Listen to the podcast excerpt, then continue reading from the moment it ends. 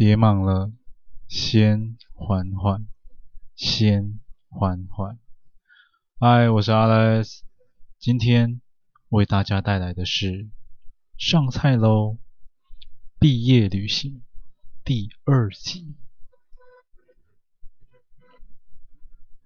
人心所贪恋之物，往往都是毁灭自身的缘由。你我皆是，但都无法逃脱。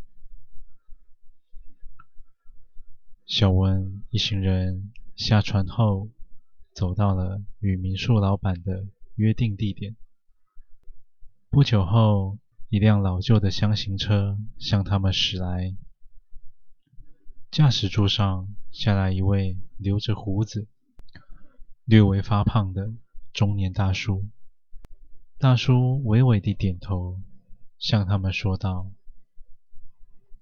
你们好。”我是一堂民宿的老板，叫我李叔就可以了。此时，除了小文之外，其他人都对李叔感到厌恶。不论是他的车、他的人，还有那没看过的民宿，但他们知道，唯有如此，小文才不会起疑心。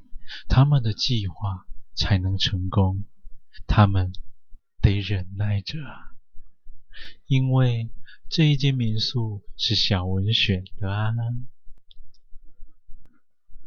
在如此炎热的夏天，要是坐在一辆没有冷气的车子里头，那真的会感觉到身处炼狱。那台车又老。又旧，冷气也坏了，还时不时地发出嘎嘎作响的声音。那四位养尊处优的富家子弟心想：天哪，这辆车会不会等一下就解体了啊？到了民宿门口，众人一见此景，个个目瞪口呆。为何呢？一堂民宿依山望海而建，中古世纪的建筑风格，搭配上庭院中意大利的精致石雕，真的会让人忘记这是在国内，而是在欧洲哦。看似高耸入云的尖端，让此处更像是一间神秘的修道院。嘿嘿，小文，你确定这里一晚只要两千吗？陈倩拉着小文的手，不敢置信地问着他：“是啊。”小文转向李叔确定：“李叔，对不对？”李叔没有答话，只是微微地点点头，随后自行走向一旁简陋的建筑物，那看似用木头与茅草搭建而成。在如此富丽的民宿旁搭上此一物，实在是让人感到匪夷所思。只见屋顶上有根烟囱，正冒着阵阵白烟，和一股香喷喷的猪肉香。啊，原来那是李叔的厨房啊！在赞叹完这犹如天堂之处时，大伙儿回到了房间里，摆放好行李。众人入住在一间大通铺，舒适的榻榻米上摆着五套床单。或许他们心想，这样比较好办事啊。陈倩和孙子琪拉着小文到户外拍照，好让他们的男友。好好的讨论一下待会的计划。陈胜从包里拿出一个小小的玻璃瓶，若有所思地注目着。张仲年在他身旁问着他：“哎，杨胜，那是什么啊？”杨胜得意地笑着：“这一个啊，你说如果想让那有如仙女般的小文变成一个放荡的贱人，就得靠他呀。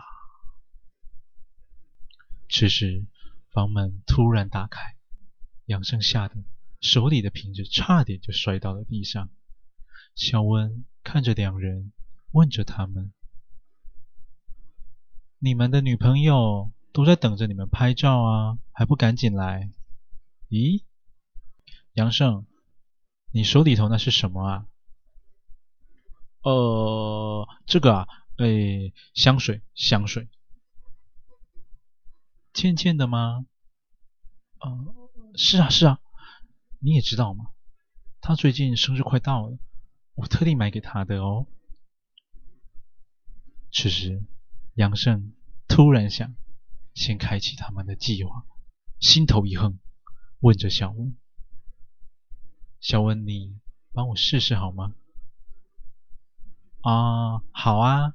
不过倩倩他们啊，刚刚看到一间面海的房间，说是想换到那间去。